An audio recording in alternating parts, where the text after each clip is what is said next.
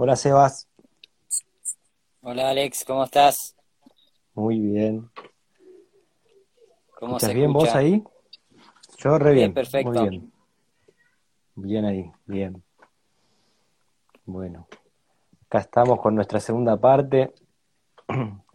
Abrimos muchos, muchos escenarios la vez pasada y, y vamos a tratar de, de no abrir más, de cerrar algo, ¿no? Vamos a intentarlo. vamos a intentarlo. Difícil, difícil. Cuando se habla de biodinámica, antroposofía y demás es difícil. Una puerta abre la otra, ¿no? Y te encontrás en un laberinto apasionante. Muy interesante. Che, de la vez pasada, eh, bueno, quedó, quedaron muchas cosas para aclarar en torno a, a ese hermoso mito persa que trajiste y, todo lo que encierra detrás, ¿no? Pero esto de hablar de las fuerzas de, de los alimentos en una, en un tiempo tan materialista, mecanicista, ¿sí? Tan de la sustancia medible, eh, de alguna manera la vez pasada nos quedó pendiente hablar un poco de, los métodos sensibles que tenemos para mostrar que estas fuerzas vitales que están en los alimentos o que están en mayor presencia en unas que en otras, eh, son medibles, son demostrables, son verificables, o sea, no es simplemente un planteo, no es, no es una locura que se le ha ocurrido a una persona y, y vamos siguiendo un tren de locura, ¿no? Eh, ¿querés arrancar, Sebas, con eso? Dale.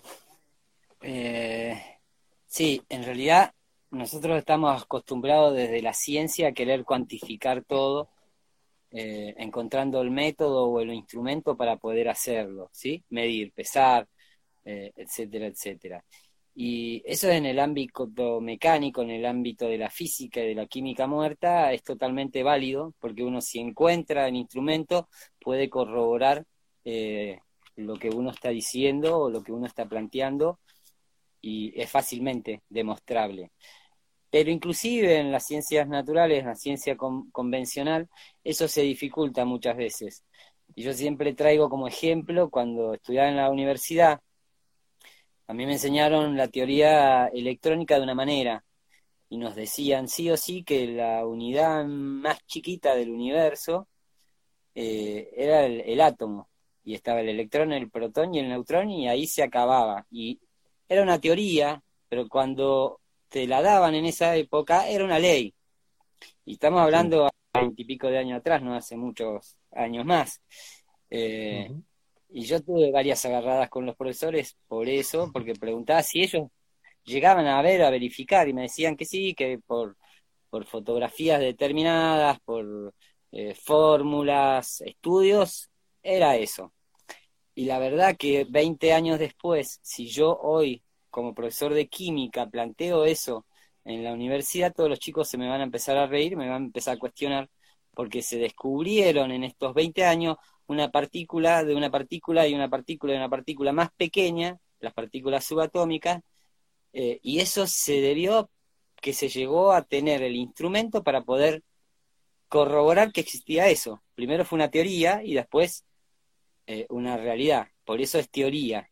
Siempre que hablamos de teoría no es una ley ni es una realidad, es algo hipotético a poder terminar de comprobar.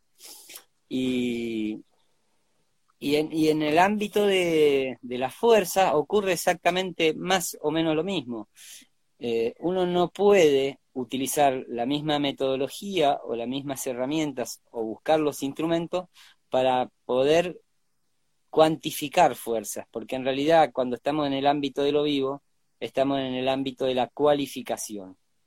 Y, hubo eh, un trabajo ¿sí? desarrollado por varias personas en donde encontraron determinados métodos que se llaman métodos sensibles para poder eh, percibir, no medir, percibir estas fuerzas de las cuales pudimos estar hablando la, la charla anterior.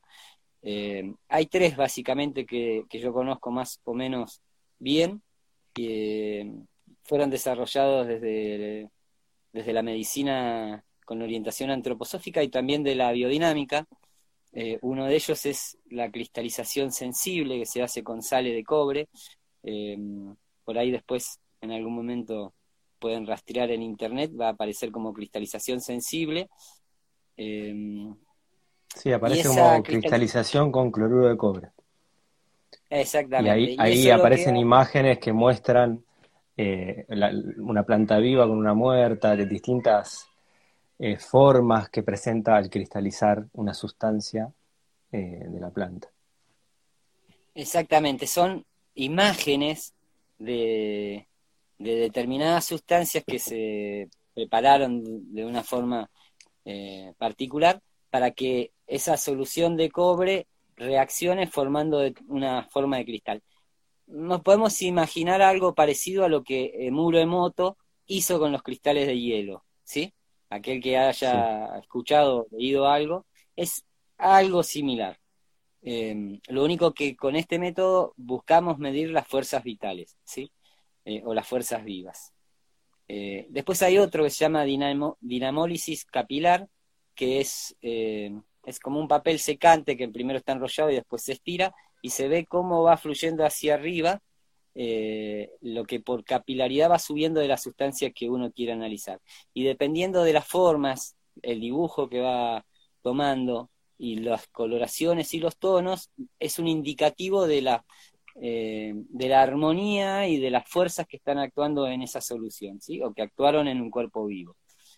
Y por último, tengo acá una imagen eh, que es lo que se denomina cromatografía sensible, que por ahí muchos de los que están en la agricultura regenerativa lo han visto a través de Jairo Restrepo, son unos discos de papel que se hace un análisis de, suelo o de, abonos o cualquier otra cosa que uno quiere eh, analizar bajo un determinado punto de vista.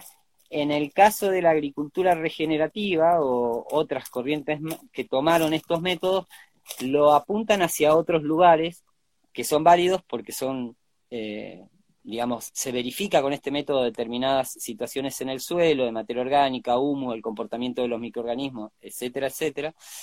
En el caso de la agricultura biodinámica, se toma eso, pero se da un pasito más y se va a buscar la interacción de las fuerzas y qué fuerzas están interactuando en este suelo o en este sustrato o en el caso hasta de una gota de sangre, qué, eh,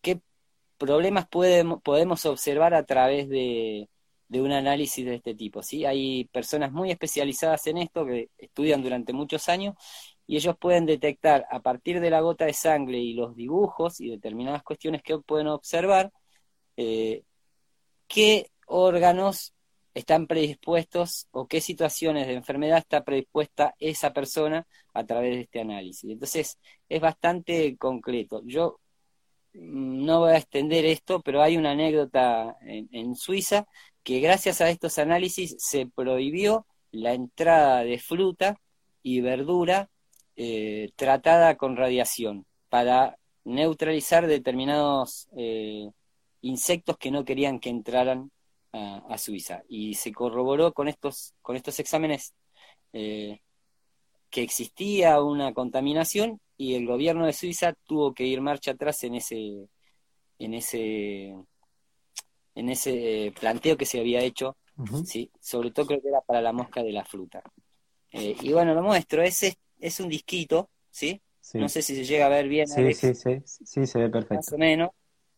Eh, en estas formas, los que tienen el trabajo hecho eh, de haber estudiado y haber practicado y entendido el, el, proceso de la cromatografía y después la interpretación, pueden decirnos, este alimento tiene tal cualidad, este otro tiene tal otra cualidad, o este tiene menos fuerzas vitales, este tiene mucho más fuerzas vitales. Eh, pero bueno, es un proceso de percepción y no de medición, como dije antes. Y en realidad, si vamos a la profundidad de esto, lo que Steiner planteaba es que el ser humano debe poder desarrollar, a través de un trabajo interior, la posibilidad de percepción de estos, de estas fuerzas o de estos cuerpos, como a veces los nombramos en, en biodinámica o, en, antroposofía, ¿no? Buenísimo, Entonces, bueno, como para, para aclarar que hay maneras de poder eh, saber qué estamos consumiendo. Sí, sí, y, ya con lo último que decías, queda planteado un enorme desafío, porque la, el desarrollo de eso está directamente relacionado con el desarrollo individual, ¿no? De, esos métodos de percepción, ¿no? En un mundo que pone todo hacia afuera, ¿viste? Que permanentemente tiramos la pelota para afuera, que esperamos que todo venga de afuera, es un gran eh, desafío el que, el que está ahí planteado, ¿no? El que se nos, al que se nos llama, digamos. Sí, no es fácil. Y, y por ahí tomamos entonces con esto que vos decís dos cositas que habíamos nombrado y que no, dos cositas no, dos, cos, dos, dos temas importantes que, que, habíamos nombrado y que no lo tocamos en la clase anterior y va a servir para, para poder completar una imagen ¿sí? de esto que venimos eh, Mira, ahí está, estaban eh, del roble de cultura biodinámica contándonos que ellos hacen estos eh, análisis con el trigo. Eh, no sé específicamente ellos ponen, utilizan, ¿no? el roble cultura biodinámica, bueno, es un, emprendimiento biodinámico, lo pueden buscar en las redes sociales, eh, el, trabajo que desarrollan. Bueno, ahí estaban contando, no sé quién estará conectado de ellos. Eh, o si vos, Seba, sabés qué, qué es lo que testean. Decía el trigo, no llegué a leer lo otro, pero bueno, después por ahí eh, nos contarán un poquito más. El trigo y las harinas, ¿sí? Ah, y las harinas, bien. ellos vienen trabajando desde hace tiempo también con Raúl Lápiz y, y, vienen haciendo un trabajo. Raúl es uno de los que más desarrolló en los últimos años todo el, trabajo de interpretación a partir de estos eh, métodos sensibles, ¿no? Eh, y creo que Raúl los viene acompañando a ellos, bueno, y a un montón de otros proyectos más. Raúl tiene cosas muy interesantes y también desde una interpretación un poco más profunda del significado de que lo que estas imágenes nos cuentan. Eh, bueno, un saludo para el Colo y para Florencia, están los dos, parece, conectados. Están los dos ahí metidos, bueno. Bueno, estabas diciendo vos que nos habían quedado dos temitas, que parece que no son temitas. En realidad no temas, pero contar esa anécdota de, cuando yo empecé este caminito de, trabajar o, de meterme en, una agricultura que era diferente a la que me estaban compartiendo o enseñando en, la facultad. Uno de los primeros libritos que me encontré fue el de Fukuoka. Y en ese librito hubo algo que me llamó la atención ¿El de Fukuoka cuál? ¿El de Revolución de un rastrojo o no te acuerdas cuál? sí. sí, yo creo que era la Revolución del Rastrojo. Em, y lo quise buscar, pero tengo un lío, no tengo biblioteca, tengo todo en caja, así que dije, no, no me pongo a desarmar todo esto porque voy a estar horas y horas hasta que lo pueda encontrar. Y en ese librito decía que sobre una choza, en realidad estaba contando una persona que había estado eh, trabajando ahí en, en, la granja de, de, de Fukuoka, que en una de las, de las entradas de una de las chozas decía algo así como alimento correcto, pensar correcto, acción correcta. Bueno, yo leí eso en ese momento universitario, de plena formación académica, y dije, ¿qué tiene que ver la comida con el pensamiento y con el hacer las cosas? Y está totalmente loco el japonés, Y me quedó dando vuelta porque todo un montón de, aspectos que, que, Fukuoka planteaba me, sonaban muchísimo, ¿no? Y además por una historia particular que yo tengo también con la cultura japonesa. Em, y pasaron muchos años, yo creo que casi cinco años o seis años, y en un libro que lo tengo acá, que no es mío porque el mío no sé quién me lo robó, así que el que sepa que es mi libro, que está anotado mi nombre, me lo puede devolver mandando un mensajito y yo lo voy a buscar. Que es el libro de la fertilidad de la tierra de Pfeiffer. Eh, que este libro también como me abrió la cabeza a, la interpretación más técnica y agrícola de, eh, de la biodinámica por la formación que yo estaba teniendo, ¿no? Entonces es un libro más más técnico, con muchos datos. Eh, Al que le interese, eh, ese, está editado por Editorial Antroposófica, así que lo pueden encontrar. Sí. La fertilidad de la tierra eh, de Henry Pfeiffer. ¿sí? Sí. Y en ese libro está relatando Pfeiffer varias como sucesos, acontecimientos que él tuvo con, con Steiner, y en un momento cuenta una, anécdota o una vivencia que tuvo él con Steiner y otras personas. Y yo la voy a leer textualmente porque es interesante que, no se deje nada de lado y que no yo que no logre yo poner tal cual lo dijo Steiner, ¿no?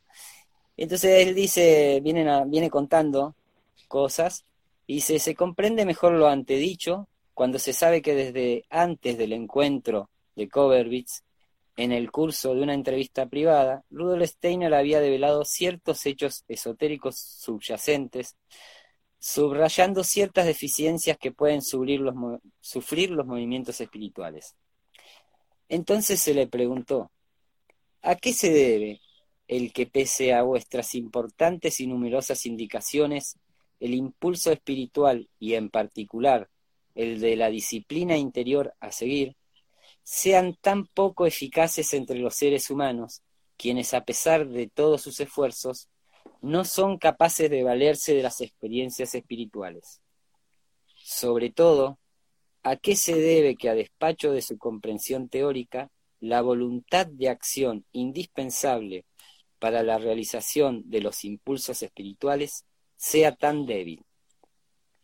Al interlocutor de Rudolf Steiner Fundamentalmente, le importaba saber cómo podía tenderse el puente hacia la acción, la colaboración activa, el cumplimiento de las intenciones espirituales, sin desviarse del buen sendero por la ambición personal, las, ilusiones y las rivalidades, puesto que estos eran los tres elementos negativos que Rudolf Steiner había señalado como los principales obstáculos interiores.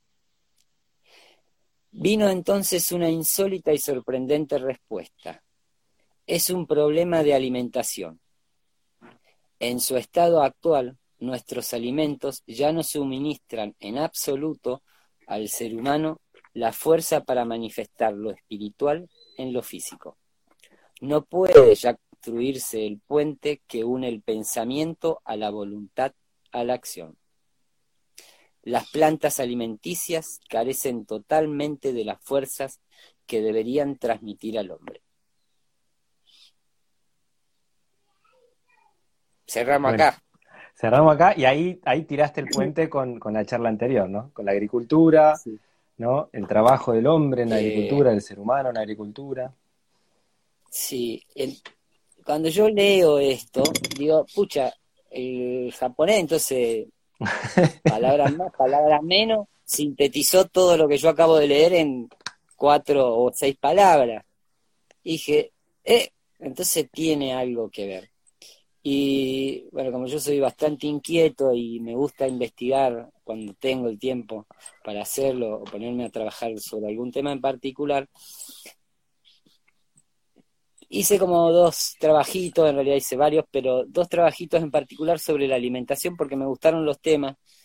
Eh, uno fue a partir de haber leído, cuando daba clases en un colegio Baldor, haber leído un escrito que había hecho una persona que eh, decía o daba algunos consejos de cómo dar hacia los jóvenes algunas cosas de química.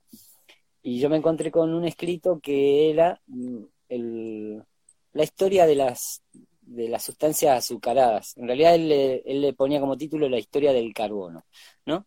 Pero iba desarrollando cómo en la evolución del ser humano, acompañado de la conciencia y algunos otros aspectos más, se fue modificando su relación con las sustancias, vamos a ponerle eh, por el nombre correcto, las sustancias dulces, las sustancias que el hombre la utiliza para endulzar o para degustar como una como un placer, básicamente, ¿no? Eh, eso por un lado. Y por el otro lado, un trabajo que había hecho, o que, que hice, a partir eh, de haber leído algo en algún momento sobre, sobre los cultivos originarios, y lo fui como traspolando a por qué los pueblos originarios de América, sobre todo los pueblos del altiplano, eh, desarrollaron determinados alimentos, determinadas hortalizas básicamente y granos, y no otros, ¿sí? Y otras culturas desarrollaron otras variedades totalmente distintas. ¿Y qué efectos tiene cuando uno extrapola esa alimentación que era puntualmente para una situación en particular en otras culturas que no tienen esa necesidad. ¿sí? Entonces, vamos a intentar llegar a las dos historias. Vamos a empezar por una y después pasamos a la otra. Vale. Y en esto no vayan perdiendo el hilo o, la imagen del mito persa, ¿sí? Porque están presentes todo el tiempo estas tres esta trimembración que yo te dije, bueno, la trimembración está metida ahí también en estos tres seres, Aura Mazdao, el hombre y el hermano de Aura Mazdao, el, el oscurito, ¿sí? Harriman. Entonces, eh, todo este proceso que yo voy a ir contando de, la historia de, del carbono o de las sustancias dulces, está bajo la influencia de estos seres, ¿sí? Y el ser humano actuando en consecuencia de estas dos eh, como fuerzas que, lo acompañan durante toda la, evolución. Entonces, cuando uno estudia cuáles fueron las primeras sustancias dulces que el ser humano tuvo eh, a su alcance en la evolución, la primera con la cual él se daba el placer y también era un alimento, obviamente en esa época era un gran alimento, lo debería ser hoy, pero a veces no lo llega a ser, eh, es una sustancia que se encuentra, nosotros vamos a empezar a, mirar la imagen de la planta en tres partes. En la parte de la raíz, lo subterráneo, lo que está conectado con la tierra, con las fuerzas de la tierra, el tallo y las hojas, que es el medio de esta planta, el que interactúa entre el arriba y el abajo, y después la parte del proceso floral y el proceso de la fructificación que está más conectado con el arriba, así con las fuerzas cósmicas. En esta imagen así como de trimembración que yo le, pongo a la planta ahora. Eh, lo primero que hace el ser humano en encontrar en la naturaleza no es directamente en la planta en sí, sino a través de un ser especial que transforma el jugo de las flores de algunas plantas en una sustancia dulce que es la miel. Y en esa época, que fue la época más antigua, eh, y básicamente la fuerza que actúa para que se produzca eh, esa sustancia, la miel, son fuerzas cósmicas, no hay otro interactuar, es la fuerza del sol interactuando con la planta y la fuerza de todo el cosmos interactuando con la planta y un ser como la abeja que toma el néctar y después lo puede transformar eh, en una sustancia diferente que es la miel. Y en esa época era la época de los patriarcas.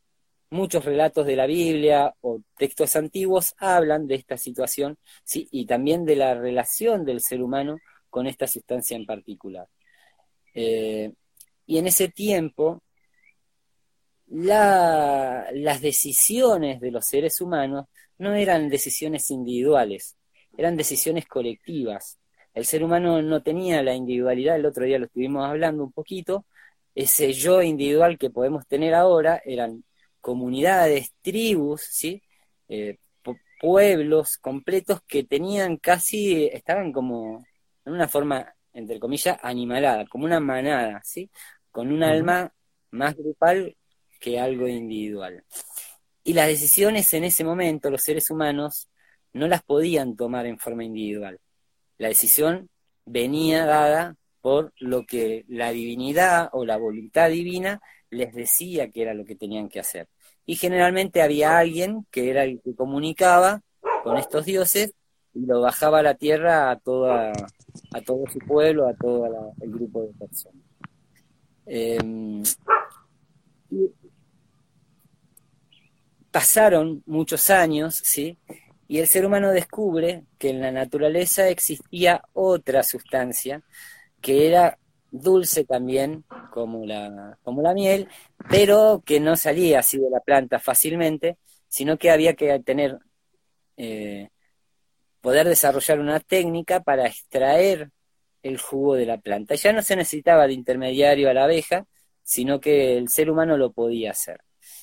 Eh, esa, esa sustancia que, el ser humano descubre es de una planta en particular que es la caña de azúcar, que también hablamos la vez anterior cuál era el significado en la evolución de la agricultura del desarrollo de la caña de azúcar.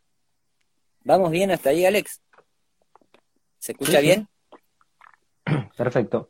Este, y es del tallo de una planta, estamos ahora en la parte media, donde el ser humano encuentra a través de una técnica, ¿sí?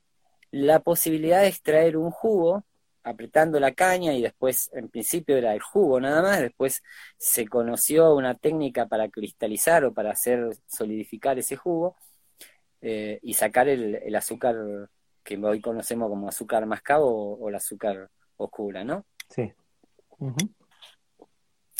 Y en el caso de, la caña de azúcar, cuando uno mira esta trimembración, estamos en la parte media y es la parte que comunica el cielo con la tierra, ¿sí?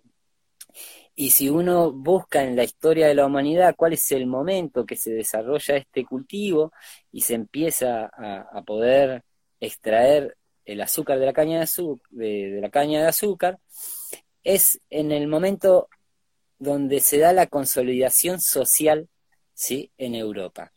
Eh, Pre-revolución francesa.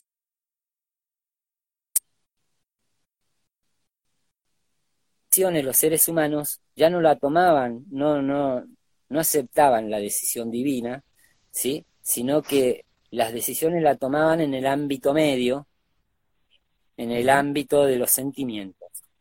Eh, y si algo representa esta época es la libertad.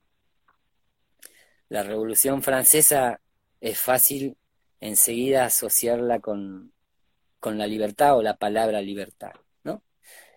Eh, y siempre que aparece algo bueno para el ser humano, aparece algo malo. Por eso cuando conté que en 1450 aproximadamente surgía el cultivo de la caña de azúcar, eh, también surgía qué cosa.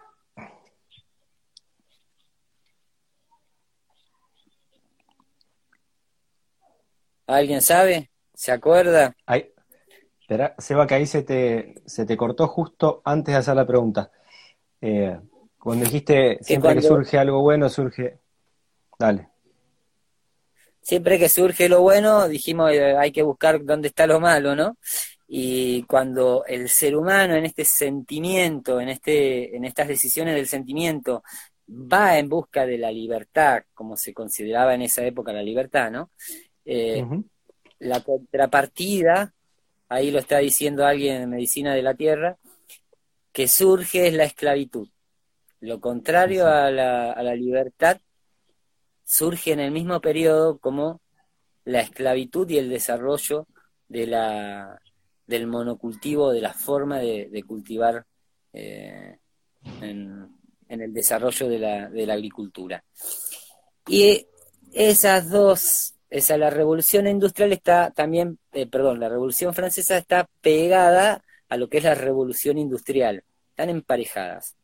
Y ahí ya el ser humano da un paso más en el desarrollo de su conciencia Acuérdense que primero éramos un grupo, pensábamos más o menos todo igual, o no pensábamos, nos dejábamos guiar por el, por el, por el Dios que cada uno tenía dentro de su cultura.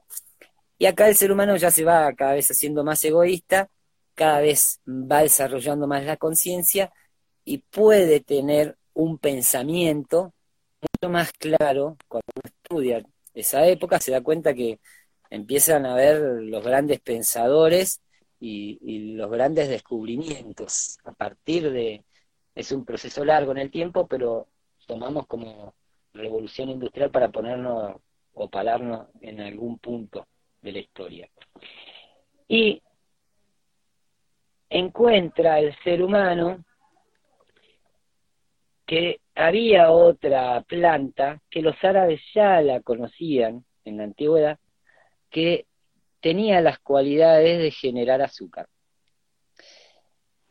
Eh, esa planta es la remolacha azucarera, ¿sí?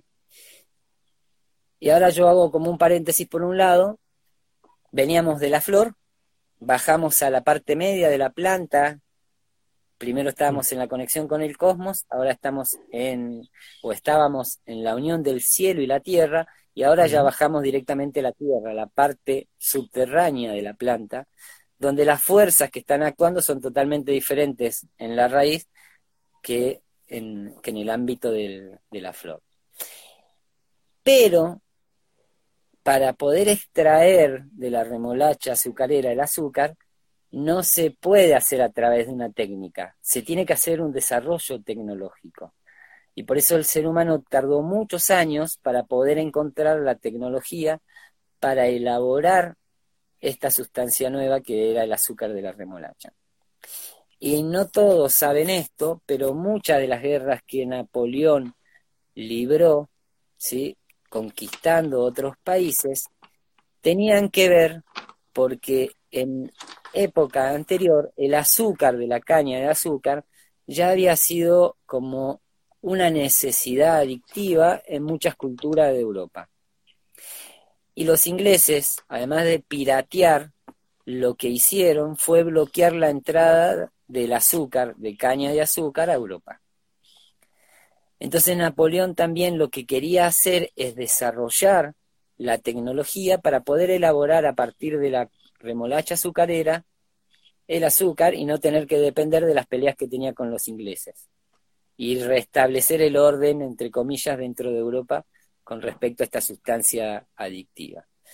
Eh, y si uno observa hasta acá, estamos en las tres partes de la planta, estamos dentro del ámbito de lo vivo. Yo seguí esta historia, hasta acá terminaba la historia que contaba el profesor este, y yo seguí investigando un poquito más. Eh, y me di cuenta que el ser humano sigue siempre en su derrotero hacia la tierra bajando, no quiere quedarse donde está, él quiere seguir bajando más de lo que está. Y varios años más tarde, el ser humano descubre una sustancia que era mucho más dulce que lo que había conocido, ni la miel, ni la azúcar de la remolacha azucarera, ni de la caña de azúcar, sino que encuentra, según cuenta la historia, eh, por un accidente en un laboratorio en Estados Unidos, una composición química de una sustancia que era muchísimo más eh, dulce, ¿sí? Y en realidad eh, lo que ocurre en ese laboratorio es que descubren la forma de producir o fabricar la sacarina. Y para producir la sacarina se, usa la hulla, que es un derivado del petróleo, ¿sí? O mejor dicho, derivados también del petróleo. Y esos derivados, en realidad, si uno va hacia atrás en el tiempo, primero fueron material orgánico, que se descompuso de una determinada manera, fue debajo de la tierra y siguió un proceso, el petróleo es eso, básicamente, en materia orgánica transformada en, otro, en otra sustancia, ¿no? Entonces estamos dentro de algo que vino de lo orgánico, pero que ya está en un estado mineralizado. Ya nos fuimos del ámbito de lo vivo. Entonces es una sustancia que si la miel era lo más vital como alimento o como sustancia endulzante, cuando caemos a la, comer la sacarina, estamos hablando 1879, el año que se descubre esto, eh, ya no son las mismas fuerzas que actuaban en la miel, las que están actuando acá, porque vienen del ámbito subterráneo, de la oscuridad y de un proceso de mineralización y de muerte de la materia. Eh, y lo loco de todo esto que yo sigo investigando, y aparece una persona que se llama John Francis Queening, que en 1901 empieza a comercializar sustancias edulcorantes. Y él vende sustancias edulcorantes a una empresa que necesitaba mucha sustancia edulcorante, mucho dulce, para endulzar sus gaseosas. Y la historia es que a quien le vendía a este hombre, ¿a quién te imaginas que le vendía? A Coca-Cola seguro que no. Seguro que sí. el que le vendía, el comprador era Coca-Cola. Pero el hombre este funda una empresa que en principio se inicia así como comercializadora de sacarina y sustancias edulcorantes, quien su mayor comprador era Coca-Cola, es el que funda qué empresa que en la agricultura manejó y maneja todo. Y Monsanto. O, ¿no? o vaya Monsanto, como le queramos. Don Santo, Don Santo. Él es el que funda el, inicio de lo que después se transforma Monsanto, ¿sí? Eh, como química agrícola. Hasta ahí estamos en el ámbito de lo natural. Estuvimos en el ámbito de lo vivo y fuimos cayendo, descendiendo hacia la tierra. Pasamos de lo vivo a lo muerto en lo mineral. Pero el ser humano, como dije, no se cansa de seguir cayendo. Entonces, esta empresa, Monsanto, desarrolla una sustancia muchísimo más eficiente para endulzar los alimentos o las comidas. Y esa sustancia en 1965 se la conoce como aspartamo. Y acá el problema es que ya no está en el ámbito de lo vivo, de lo muerto, está fuera del ámbito de la naturaleza, está en el ámbito de lo artificial. Y cuando está en el ámbito de lo artificial, ¿sí? En realidad la empresa que lo funda, voy a ser bien concreto, eh, o la empresa que lo vende no es directamente Monsalvo, sino es una subsidiaria de Monsalvo, que es una forma de vender cosas sin poner el nombre ¿sí? suyo. Eh, y es un producto de síntesis artificial.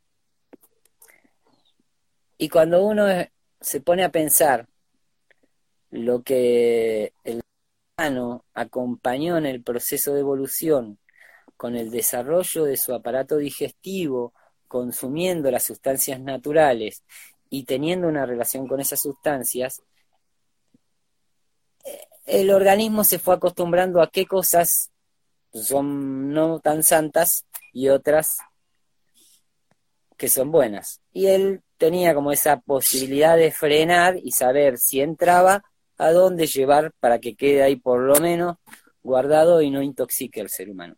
Pero cuando son sustancias de síntesis eh, química o artificial que no existieron en la naturaleza, el problema es que el ser humano no tiene la capacidad en su organismo para poder detectar esas sustancias y realmente valorarlas en lo que puede llegar a producirles. Por eso es que el aspartamo, bueno, pueden leer un montón de cosas, eh, todos los trastornos que le trae al ser humano.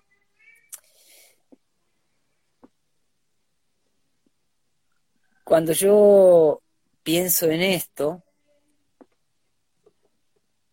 lo primero que me, aparece también, el aspartamo yo le digo que es el, el, edulcorante virtual, porque estamos en la época de la virtualidad, no es algo que está pero no está. Nosotros estamos acá, pero no estamos. Eh, nos están viendo, pero no nos están viendo. Nos están viendo a través de una, de una imagen que no somos. Y cuando uno toma el mito de la agricultura persa y ve esta, profundidad que, esa imagen quiere transmitir, que, que hay un ser de luz o un ser, el ser solar, que le hace un regalo al ser humano porque su hermano no quiere que el ser humano eh, viva en la tierra que él soñó, que él se imaginó cuando la creó, ¿no? Eh, y el ser humano tiene esa, ese regalo por un lado, pero ese compromiso y esa responsabilidad de, de lograr que eso sea, que se lleve a cabo. Eh, de poner esos granitos de, oro de los primeros trigos y que germinen y que genere todo eso que generaban estos seres oscuros. Y en realidad cuando uno estudia esto y empieza a ver, se da cuenta que están presentes estos tres seres. Lo que pasa que generalmente es el ser humano el que está ahí y los otros dos seres no son visibles. Pero la fuerza de estos seres y lo que cada uno de estos seres quiere hacer están actuando a través del ser humano. el ser humano es como eh, habíamos hablado antes, para que se manifieste una fuerza en la tierra, en, el suelo, necesita haber una sustancia. Y para que estos seres eh, trabajen en la tierra, también necesitan tener una sustancia y en este caso es el ser humano. Eh, me tomo un tereré porque el mate no da, tengo calor. Y uno puede ver desde muchos lugares esta situación de estos dos seres actuando y en general el que más se ve es el, el hermano oscuro, no es el hermano claro. Sí, tenemos una tendencia a, Mm, ¿cómo decirlo? Pero a, a ver como demasiado mal las fuerzas del mal y creer que las del bien son... Eh, o sea, eh, a lo que voy es, no, no sé si le estamos dando tanta importancia a encontrar el camino entre, eh, yo diría del medio para dar una imagen, ¿no? Pero entre esas dos fuerzas. No creer que la del mal es, es la oscura y la otra es la buena. No, no, no el ser humano se va a manifestar cuando aprenda a, mirar entre las dos, ¿no? A tirar de las dos sogas y a elegir el caminito, ¿no? Eh, sí, es tal cual lo que vos decís, Alex. Eh, el ser humano necesitó, bueno, esto es todo, un tema aparte, ¿no? Pero necesitó de estas dos fuerzas, Ariman y, y Lucy, Fer, eh, para poder desarrollarse tal cual es. Y en el medio tiene que estar alguien que está haciendo de equilibrio, que en realidad podemos decir que somos nosotros, pero en realidad necesitamos de la ayuda de un extra, que por ahora ni lo vamos a nombrar. Eh, pero eh, es esto, las dos fuerzas siempre están actuando, la luz y la oscuridad. Sin luz no hay oscuridad y sin oscuridad no habría luz tampoco. Y el, eso que yo dije como imagen, ¿no? Cuando es mucha luz, hay mucha sombra también, entonces hay que buscar andar por la media sombra, diría algún amigo. Em, un poco quería traerles esto para que pudiéramos entender que esto del mito persa no es un chiste, que estos seres están actuando y que nos acompañan en todas nuestras acciones. Y cuando yo hablaba también, la última parte de la charla que tuvimos, no sé si te acordás que hablé de la voluntad. Y en realidad, este proceso que yo describí, cuando uno lo estudia y estudia algunas otras cositas, eh, yo lo traje como ejemplos de, del auto que te ponía el cinturón que se levantaba solo el vidrio, que te llevaba hablándole, hablándote, eh, que la computadora te sacaba los cálculos hablando y cada vez menos ejercemos el ámbito de la voluntad, que es el ámbito de, del movimiento, ¿no? De, lo que tenemos en las manos y en los pies. Em, toda esta alimentación que nos están queriendo dar, eh, en las formas y en las sustancias que le están agregando, están actuando y nos están robando esa posibilidad de nosotros eh, manejar nuestra voluntad. Y como decía Steiner, en los alimentos ya no tienen las fuerzas espirituales para poder unir ese puente, ¿sí? Y, hacer un camino dentro de, de cualquier corriente espiritual. Acá no, no hay una corriente en particular que necesite de esto y otra la tiene ya dada. Eh,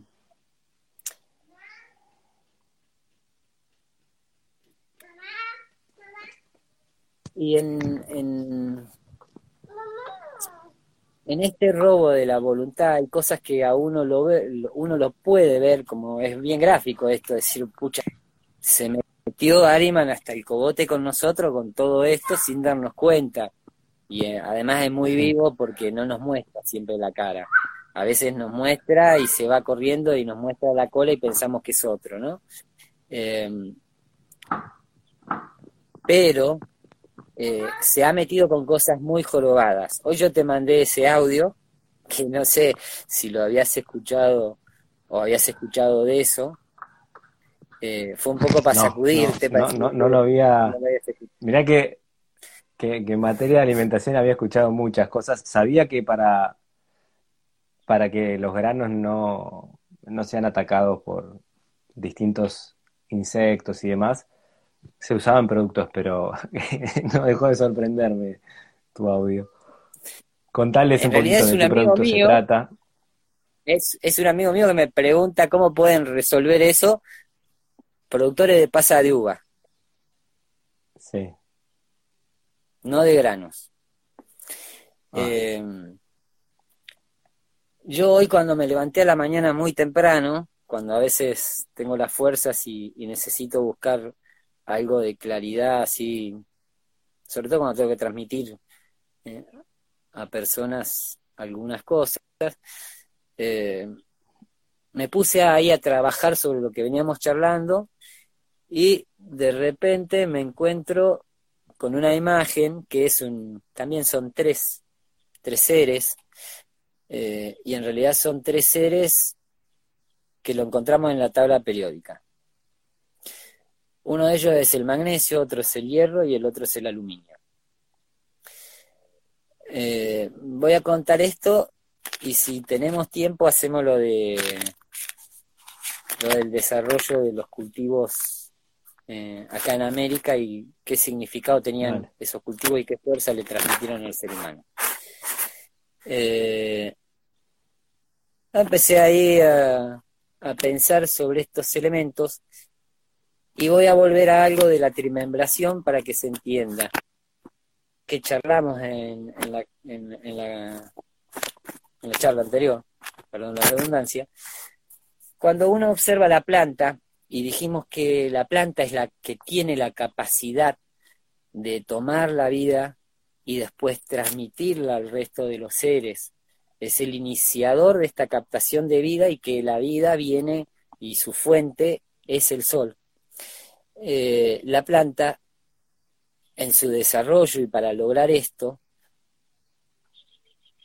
construyó un proceso que es el proceso de fotosíntesis. Y para hacer ese proceso de fotosíntesis, se creó una, una, sustancia que es la clorofila. Y esa sustancia de clorofila tiene una particularidad bastante especial y una relación con un elemento químico bastante particular. ¿Quién se anima a decir con qué elemento químico de la tabla periódica está asociado esta, esta, esta molécula, la clorofila? La clorofila con el magnesio. Con el magnesio. O sea, la clorofila es básicamente una molécula orgánica con determinadas características que tiene en el medio, eh, es un, anillo pirrólico se llama, y en el medio está como agarrado de unas patitas un átomo de, magnesio. Y la planta no eligió el plomo, eligió el magnesio. ¿Y por qué eligió el magnesio? Y no el plomo. Porque el magnesio tiene una cualidad especial con la luz que no lo tiene el plomo ni lo tiene ninguna de las otras sustancias o elementos químicos de la tabla periódica.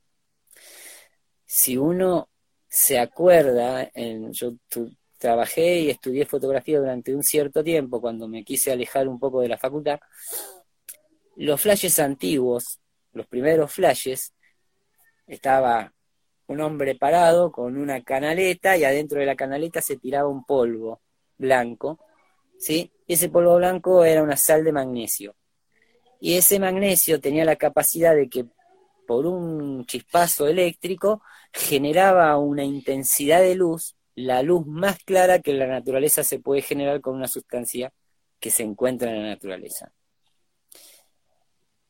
Y no solamente eso, sino que un día me regaló un amigo canadiense una cosita así de magnesio que es como si fuese un carbón chiquitito y me dice, el día que vos estés abajo del agua, lloviendo y no tengas manera de prender un fuego, esto usamos nosotros allá en, en Alaska. Era una piedrita de magnesio. La raspás, le sacás tres granitos y pegale con un encendedor y que se te va a prender cualquier cosa. ¿Y por qué? Porque el magnesio como elemento químico tiene esa cualidad, esa posibilidad de ser el recipiente de luz y calor del sol. Y por eso es el elemento químico y no es el plomo el que se encuentra en esa molécula de clorofila. Ahora bien, hay una molécula casi idéntica en la naturaleza que está dentro del organismo del ser humano. Y esa molécula ¿cuál sería? Digamos, eh, la imagen especular de, de la clorofila. Y la hemoglobina. La hemoglobina, que la hemoglobina no es ni más ni menos que una molécula igual, idéntica, ¿sí? Al, a la clorofila, pero que lo que cambia es que existe dentro el hierro. Sí. ¿Y por qué el ser humano tiene hierro y no tiene magnesio? Porque el ser humano no necesita tener esa relación con la luz y el calor solar en forma directa, sino que lo necesita para poder recibir las fuerzas de vida, la vitalidad, al hierro como intermediario. Y si uno hace la prueba de sacar el hierro y poner magnesio, nuestra sangre se, se volvería verde. Y si uno le saca el magnesio a la clorofila y le pone el hierro, se volvería la clorofila roja. Es tan así que bajo efecto luminiscencias determinadas, la clorofila se vuelve verde, la clorofila se vuelve roja, y la sangre se vuelve verde. Y esto para dar un pasito más nada más, estamos trabajando con sustancias que pertenecen a la parte media de estos dos seres, el ser humano y la planta. Lo que representa en la hoja y el tallo a la planta, representa a nosotros en el medio, en el corazón, ¿sí? y en el sistema sanguíneo. Em,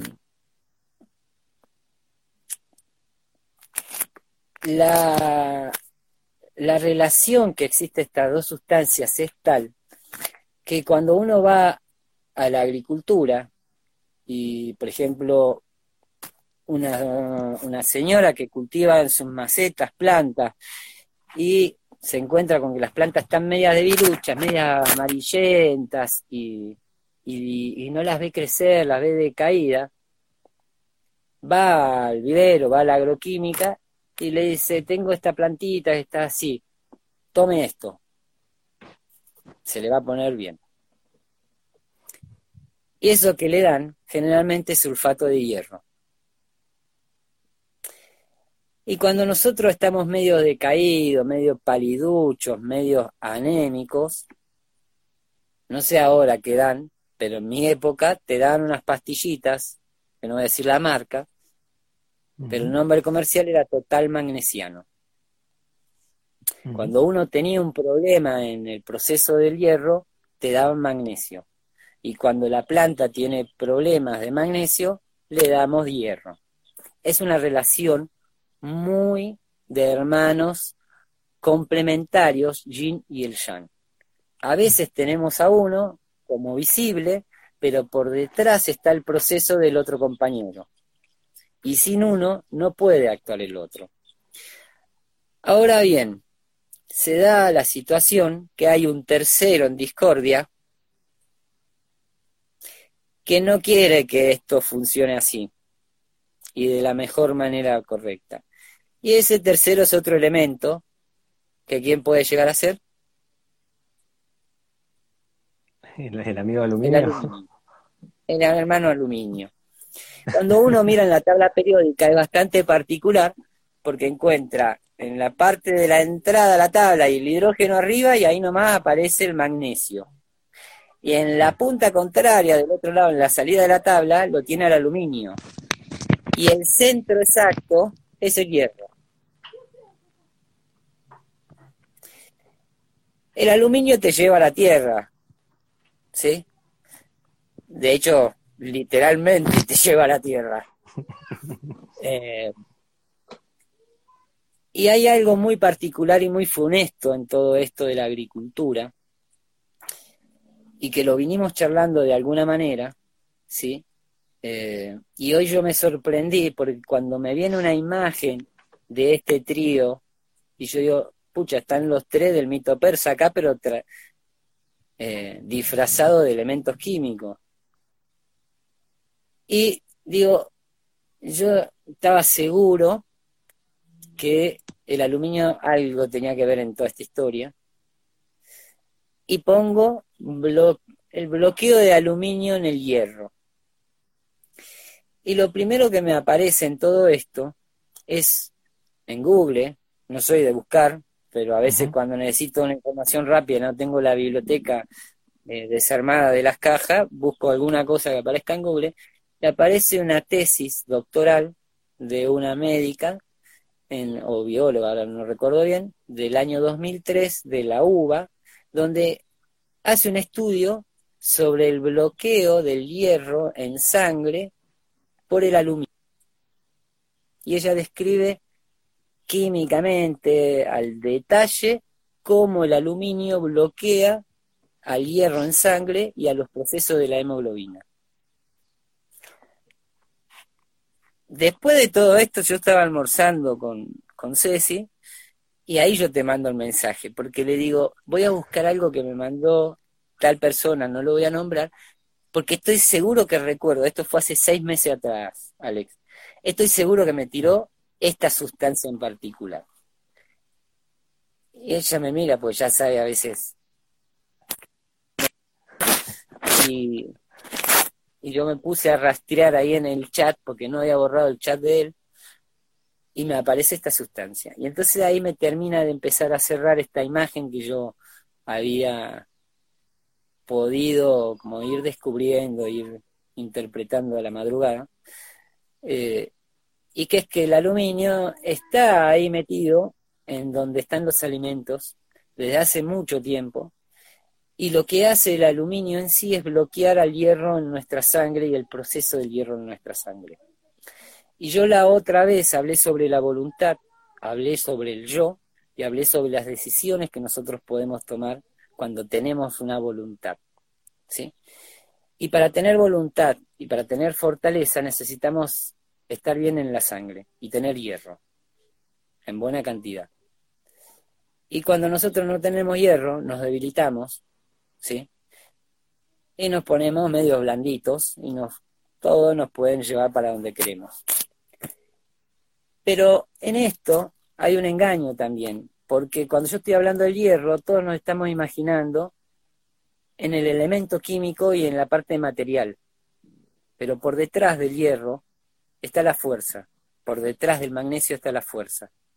Y por detrás del aluminio está también la fuerza que tiene el aluminio o la capacidad de desarrollar procesos.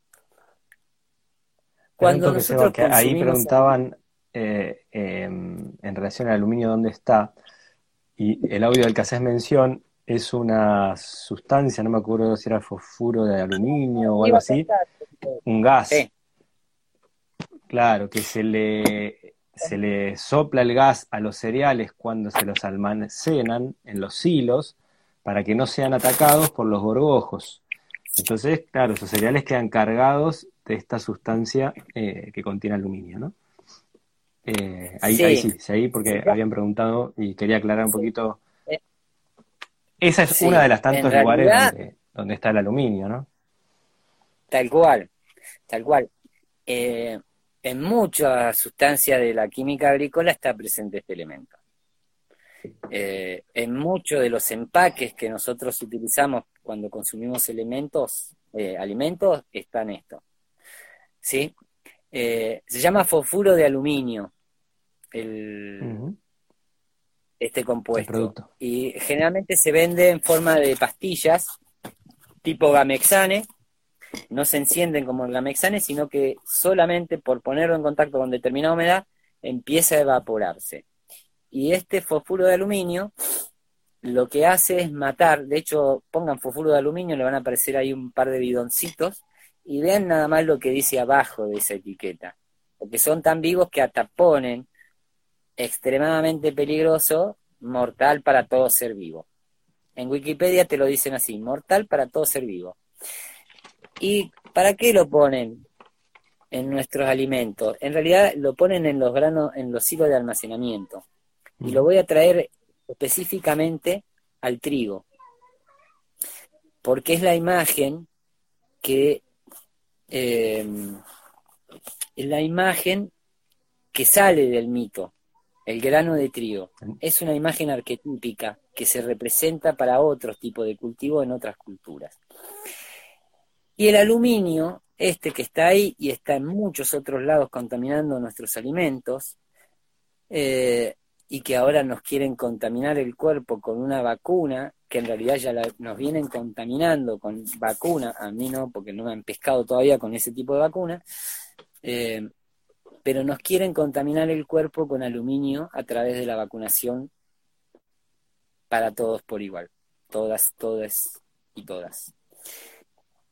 Y el problema está cuando uno va a la profundidad de, de, la cuestión, es que cuando a uno le bloquean el hierro, no le están bloqueando solamente un aspecto físico o un aspecto metabólico podemos ponernos anémicos, podemos tener un trastorno, y de hecho vos nombraste algunos y voy a traer esos dos trastornos que vos nombraste cuando yo te mandé el audio, o uno de los audios.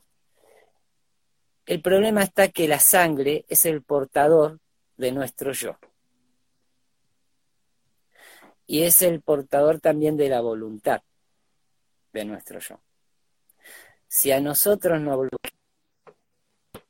de que nuestra voluntad y nuestro yo se acoplen de la manera que se tienen que acoplar en nuestro cuerpo, nos están quitando la posibilidad de ser individuos, de ser libres. Y vos nombraste dos situaciones eh, que existen en la actualidad con determinados trastornos. Vos dijiste uno que era cuál? El el exceso de aluminio en el aluminio Dijiste dos. Sí. Y el trastorno de, espectro autista, por ejemplo, pueden ser. Eh, esquizofrenia, Alzheimer, o sea, algunas problemáticas a nivel eh, neurológico. Vos nombraste también otro que era la, la esquizofrenia. Exacto.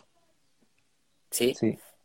Y ambas situaciones y muchas otras más que podemos buscar y tratar de interpretarlo, tienen que ver con que nuestro yo no puede asociarse de la manera correcta con nuestro cuerpo.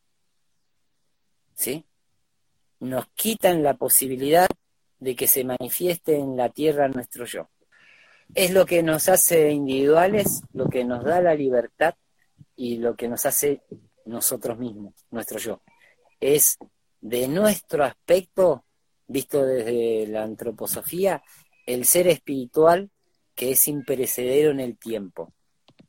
¿Sí? Y es el que cuando un niño nace, viene de un mundo espiritual y se encarna en la tierra a través de un cuerpo físico nuevo. Y a través de estas sustancias nos están imposibilitando ese acoplarse correctamente, ¿sí? Y nos hacen ver en realidad también que son otras las sustancias o otros los elementos por los cuales se produce todo este tipo de, de problemáticas y de enfermedades, ¿sí? Porque el celiaquismo está totalmente relacionado con esto que estoy diciendo. No es el gluten en sí. El gluten es una parte, pero hay muchas personas que están rechazando estas sustancias químicas que están agarradas al trigo. Y es muy loco y muy perverso todo lo que hace la industria, sin tal vez saberlo, pero es perverso, porque a vos que te tienen que dar de niño una sustancia totalmente vital y viva como la leche, y durante los años que uno quiera consumir leche, debería ser así, te la matan, te la pasteurizan, te la uperizan y la UTT y la UTH, perdón, y te hacen la muerte de la leche.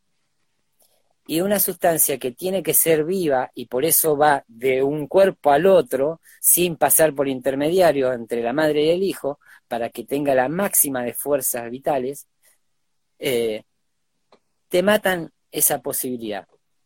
Y no solamente eso, sino que te agregan hierro que no tiene ninguna conexión con las fuerzas vivas. Te agregan calcio y te agregan algo más chistoso, que son vitaminas. Sí, sí. ¿Y qué son las vitaminas? Las vitaminas son las sustancias que nos dan vida. Entonces, nos matan lo más vivo que nosotros tenemos, porque necesitamos esas fuerzas vitales para ser quienes debemos ser, y nos cambian engañándonos que nos van a fortificar con hierro, que nos van a fortificar con calcio, que nos van a fortificar por vitamina, y no nos dicen, pero nos están fortificando con aluminio. Nos están endureciendo. Quieren que seamos como Ariman, quería que fuese la tierra. Fría, muerta y dura. Mm. Y no solamente lo hacen con la leche, lo hacen con las harinas, con el grano de trigo. ¿Sí? Eh, la fortifican con hierro, la fortifican con un montón de fortificantes, pero en realidad lo que hicieron primero es matar toda posibilidad de vida desde el inicio de la siembra del trigo, ni que hablar ahora con un trigo transgénico, desconectado totalmente con todas las fuerzas cósmicas que tiene que interactuar cualquier planta, con el manejo que hacen de ese cultivo y después lo que le ponen en el silo por las dudas que le quedara algo de vida, porque si el gorgojo va a comerse el grano, es porque todavía tiene vitalidad ese grano, porque si el grano está muerto, el gorgojo no se lo come. Entonces matan todavía esa posibilidad, ni que hablar después cuando transforman la harina, la refinan y le agregan las vitaminas, muerteminas tendrían que ponerle los desgraciados, en vez de vitaminas. Eh, no sé ni qué hora es, Alex. Ya, ya llevamos una hora, nos pasamos, como una hora diez, una hora y cuarto.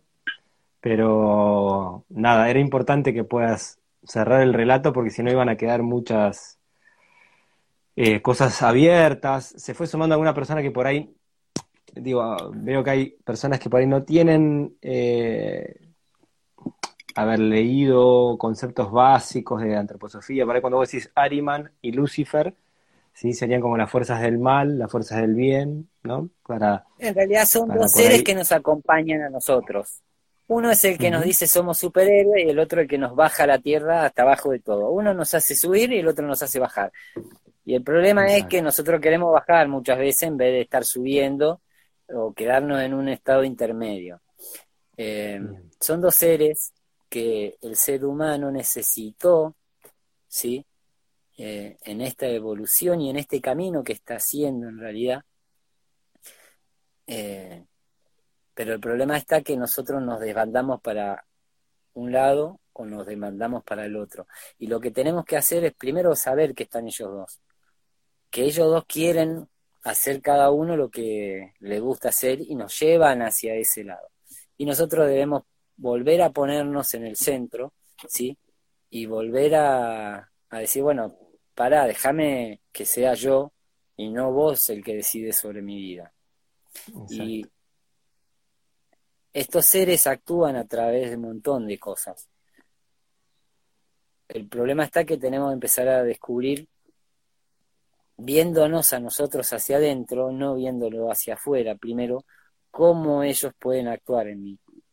Eh, y de esa manera yo voy a poder saber cómo me voy a, a encontrar con estos seres también afuera de, mi ser, ¿no? Eh, y hay una imagen eh, que en algún curso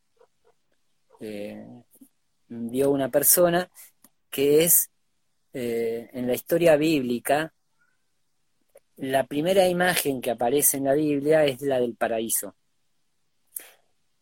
Y el paraíso es algo dado, un regalo de la, divinidad, del Dios, ¿sí? Y es la naturaleza. Y la última imagen que aparece es la nueva Jerusalén. Y la nueva Jerusalén ya no es algo de la naturaleza, es una ciudad. Y ya no es un regalo de los dioses, sino que la construcción de los seres humanos.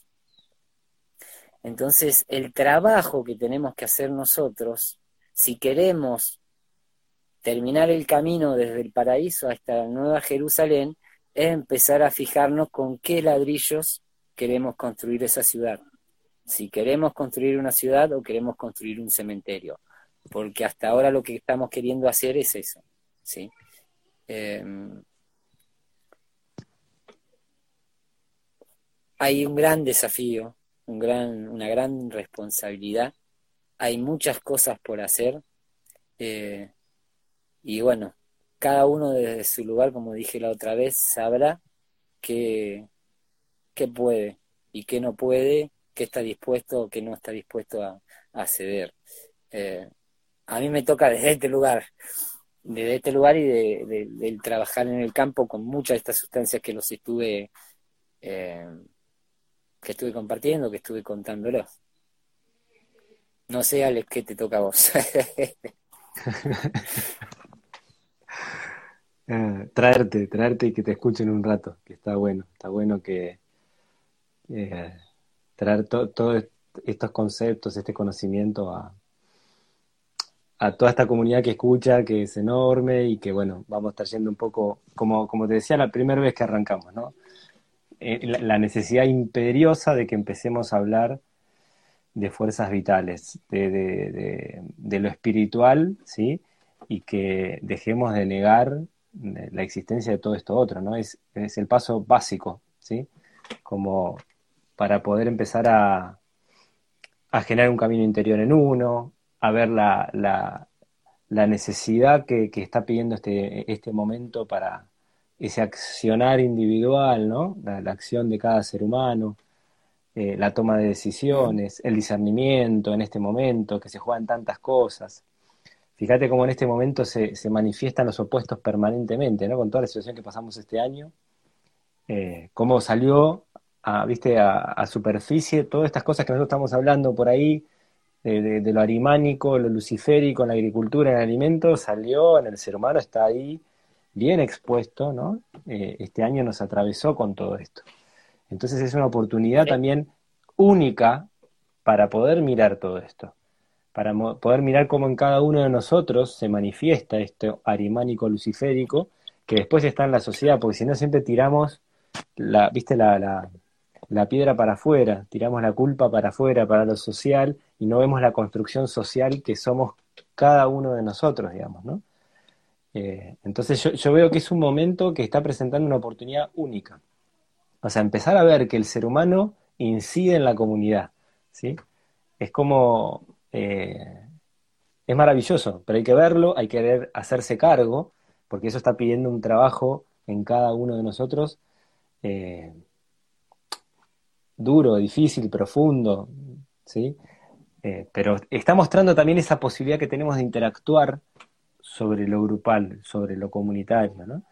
Entonces, creo que eh, es, un llamado a gritos para que cada uno, cada una que está escuchando ahí, vea en su vida, ¿sí? en, su ámbito individual, qué es lo que le está pidiendo, qué es lo que puede transformar, cómo se puede volcar a, ser un actor social ¿no? que, genere un cambio.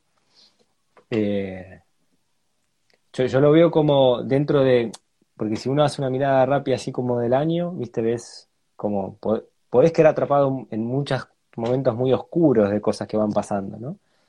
Eh, pero bueno, está, como, como decías a lo largo de la charla, toda esa oscuridad muestra la luz también, ¿no?